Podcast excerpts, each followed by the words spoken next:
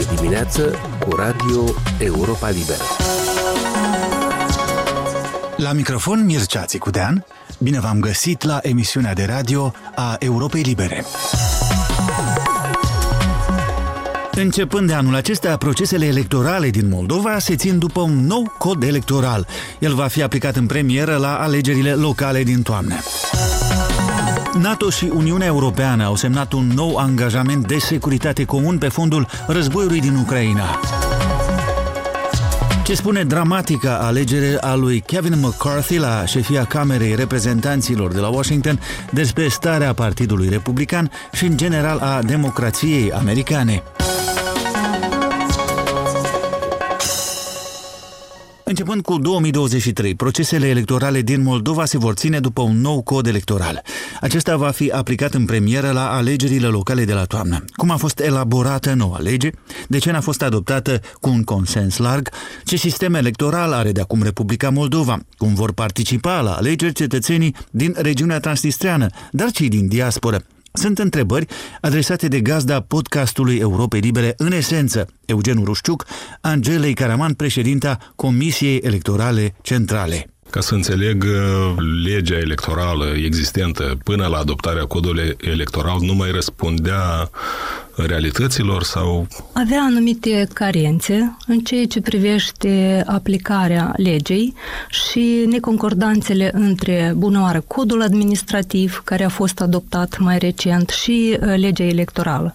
Și atunci când se mergea în instanța de judecată, nu o singură dată a fost menționat faptul că sunt neconcordanțe între aceste două legi organice, codul administrativ și legea electorală. Altfel spus, unele dintre ele se băteau cap în cap. Exact. Și uh, mai erau anumite recomandări constante după alegeri, deci uh, să fie mai accesibilă modalitatea de accedere în funcțiile electorale. Adică erau foarte riguroase condițiile pentru, pentru candidați sau erau neclare anumite momente privind accesul la listele electorale. Uh, volumul de modificări a condus la faptul că a fost adoptat un nou cod electoral. Ori după tehnică legislativă, dacă e mai mult de un anumit uh, număr de modificări, se recomandă să fie într-o nouă redacție. S-a ajuns la concluzia că mai bine să facem o lege nouă decât să o completăm cu Așa mai multe este. amendamente. Așa. Am o curiozitate. Cine a fost persoana care prima a spus hai să elaborăm un nou cod electoral? Cum de fapt uh, s-a luat decizia că, uite, ar trebui o nouă lege electorală? Interesantă întrebare. Deci, de regulă, lumea întreabă ce face Comisia Electorală Centrală între alegeri. Deci, undeva este percepția că în, între perioadele electorale nu prea se muncește la Comisia Electorală Centrală, lucru care nu este adevărat, ori sunt anumite procese care, de îndată ce s-au încheiat alegerile, se reiau de la capăt, tot ce ține de proceduri, îmbunătățire, lucru cu persoanele din organele electorale. Și noi ne-am zis atunci ca să ne fie activitatea și mai interesantă între o perioadă electorală destul de intensă care urmează, deci avem trei ani electorali consecutiv, începând cu 2023, și ne-am zis atunci că este suficient timp ca să venim cu propuneri la codul electoral pentru a respecta și recomandarea Comisiei de la Veneția a modifica legea cel puțin cu un an înainte de alegeri, pentru ca toată lumea să se obișnuiască cu aceste modificări și să fie respectată iată, această uh, recomandare pentru ca tot să cunoască regulile de joc și atunci ne-am zis că haideți să, acum să începem munca la legea electorală. Și cine a fost persoana care a spus haideți să facem o nouă lege? Eu cred că toți cei care au venit în noua componență, vă ziceam, uh, erau dornici de a începe activitatea cu ceva semnificativ. Deci a fost o, o decizie, o decizie colectivă. colectivă da. Acum că s-a adoptat uh, un nou cadru legal, ce sistem electoral, uh, dacă putem spune limpede, va funcționa în Republica Moldova? Același sistem care l-am avut, Adică? deci sistemul uh, proporțional pe liste de partid. În cazul alegerilor parlamentare, toată țara este o circumscripție electorală și nu s-a schimbat uh, modalitatea de repartizare a mandatelor. Ori sistemul electoral, de fapt, are trei caracteristici, care este structura buletinului de vot, formula de repartizare sau mai bine zis transformarea voturilor în mandate și circumscripție electorală. Deci totul rămâne pe veche. Codul electoral a fost votat în toate cele trei lecturi. Stimați colegi, proiectul codului electoral 288 susținut în lectura finală de 52 de deputați. Vă mulțumesc. Cât de convingător vi se pare acest număr de 52 de voturi pro din totalul de 101 deputați?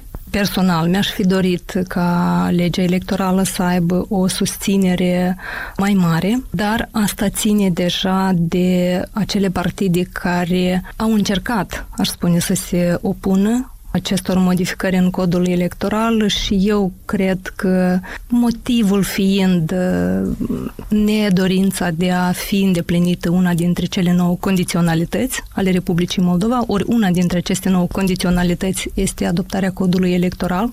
Dar și de eu ce cred că credeți din că s-au opus cumva partidele de, de opoziție? Nu aș vrea să intrăm prea mult în acest câmp al partidelor uh, politice, pentru că depășește area de competență a comisiei, deși conlucrăm cu toate dar, dar partidele. e o atitudine față de codul electoral asupra căruia ați muncit inclusiv dumneavoastră. Poate fi privit ca o atitudine și față de alte legi, dar aici noi ne-am făcut uh, lucrul organizând și acele consultări publice pe parcursul uh, cât s-a muncit la proiectul uh, codului electoral. Unul dintre motive invocate de aceste partide a fost că nu există o, sau n-a existat o consultare pe larg a celor amendamente care au venit la legea electorală, lucru care nu este este adevărat pentru că am uh, publicat uh, sinteza propunerilor care a venit pe marginea codului electoral, deci încă de la uh, etapa când Comisia Electorală Centrală a inițiat procesul și oricine poate vedea acele propuneri care au venit pe parcurs, deci sunt peste 400 de recomandări. Am venit la fiecare recomandare cu mențiunea dacă s-a acceptat sau dacă nu s-a acceptat. A fost un fragment din podcastul Europei Libere, în esență găzduit de Eugen Rușciuc. Invitata a fost Angela Caraman, președinta CEC. Rubrica Cui este frică de NATO? la Europa Liberă. La sediul Alianței Nord-Atlantice din Bruxelles s-a semnat marți 10 ianuarie o declarație comună asupra cooperării NATO-Uniunea Europeană. Este a treia declarație de acest fel, însă prima a venit pe fondul unui război în lege în Europa, cel declanșat de Rusia în Ucraina. Documentul a fost semnat de secretarul general NATO Jens Stoltenberg, președintele Consiliului European Charles Michel și președinta Comisiei Europene Ursula von der Leyen. După ceremonie, la o conferință de presă, cei trei oficiali au subliniat că NATO rămâne și în condițiile actuale pilonul securității transatlantice, iar Europa este decisă să-și consolideze capacitatea proprie de apărare în mod complementar și în cooperare cu Alianța Nord-Atlantică. Secretarul general NATO Stoltenberg a sugerat din nou că atacul rusesc asupra Ucrainei a fost și un atac împotriva Europei. Putin a vrut să cucerească Ucraina în câteva zile și să divizeze Europa. N-a reușit în niciuna din aceste încercări. Making Europe stronger Președintele Consiliului European, Charles Michel, a reluat ideea, spunând că Rusia, fără să vrea, a consolidat atât NATO cât și Uniunea Europeană, ca și colaborarea dintre cele două organizații, inclusiv în domeniul securității. Președinta Comisiei Europene, Ursula von der Leyen, a vorbit la rândul ei despre războiul imperial și brutal al Rusiei în Ucraina, dar și despre colaborarea aprofundată în parteneriatul NATO-Uniunea Europeană. And with this new joint declaration, we are also taking our partnership to the next level. Von der Leyen a mai spus că prin declarația comună de azi, această cooperare urcă la un nou nivel. Mai multe despre conținutul și impactul declarației semnate astăzi de liderii NATO și Uniunii Europene în relatarea de la Bruxelles a lui Dan Alexe. Este prima oară că se definește o cooperare formală la acest nivel între NATO și Uniunea Europeană, ceea ce schimbă aspectul frontului occidental, cel puțin pe plan politic. Declarația era în lucru de mai bine de un an și ar fi trebuit inițial să fie anunțată imediat după invadarea Ucrainei în februarie anul trecut. Apoi se aștepta să fie aprobată la summitul NATO de la Madrid din iunie anul trecut, dar a fost amânată până acum din pricina tensiunilor dintre Turcia, pe de o parte, Grecia și Cipru pe de alta. NATO și Uniunea Europeană, ambele cu sediul la Bruxelles, caută de ani de zile să-și îmbunătățească coordonarea, în ciuda temerilor din unele părți că eforturile de a consolida rolul Uniunii Europene în domeniul militar ar putea fragiliza alianța nord-atlantică condusă de Statele Unite. Summitul NATO de anul trecut readusese deja în atenție și chestiunea securității Europei. Secretarul general NATO, Jens Stoltenberg, a spus în conferința de presă care a urmat semnării documentului că războiul din Ucraina a stimulat în același timp autochestionarea Europei în materie de securitate, el arătând încă o dată, contrar celor anticipate, că Europa nu se poate baza numai pe NATO și că are nevoie de o strategie de apărare proprie. Chestiunea Chinei apoi. Washingtonul a presat Europa să adopte o poziție mai dură față de amenințarea reprezentată de puterea în creștere a Chinei. Documentul spune, trăim într-o era a concurenței strategice în creștere. Întărirea militară a Chinei reprezintă o provocare pe care trebuie să o abordăm. Principala lecție pe care au tras-o atât NATO cât și Uniunea Europeană din fiascoul afgan din 2021 și din actualul război din Ucraina a fost aceea că nu se mai poate conta întotdeauna și sistematic pe America, după ce Donald Trump voia deja să retragă trupele americane de pe vechiul continent, în special din Germania, și că este de acum înainte nevoie de o autentică structură militară europeană.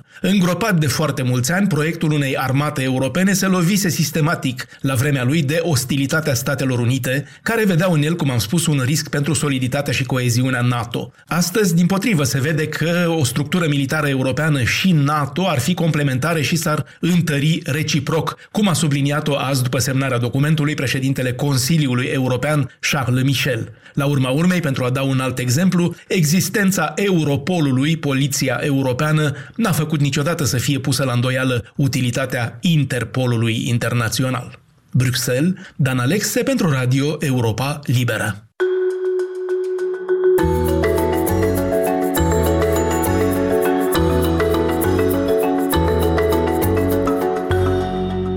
La Washington, două evoluții țin capul de afiș al actualității politice, cum veți auzi în sintezele de știri primite de la corespondentul nostru Valeriu Sela.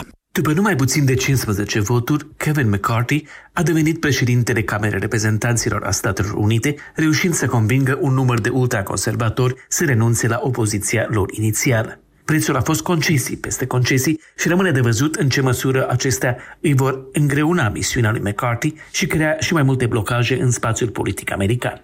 Una dintre concesiile majore făcute de noul președinte este să reducă numărul celor care îi pot cere revocarea din funcție, la doar 5. O alta cu consecințe potențial serioase este o regulă care autorizează creșterea plafonului datoriei naționale americane doar dacă este însoțită de scăderi de cheltuieli.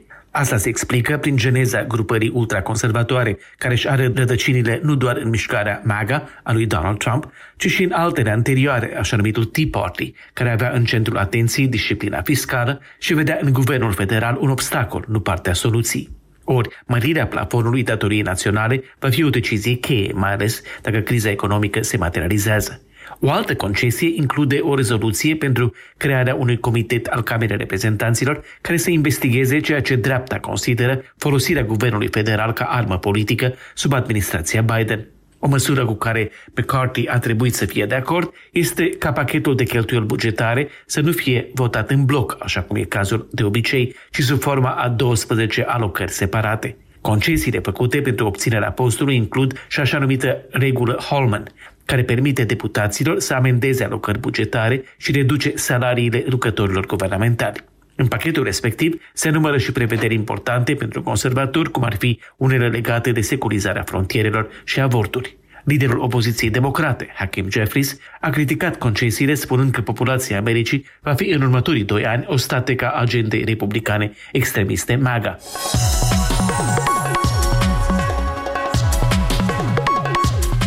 Emisiunea noastră se încheie aici. Sunt Mircea Țicudean și vă invit să ne urmăriți în continuare nu doar la radio, ci și pe pagina noastră de net la moldova.europalibera.org și pe rețele. Aici e Radio Europa Liberă.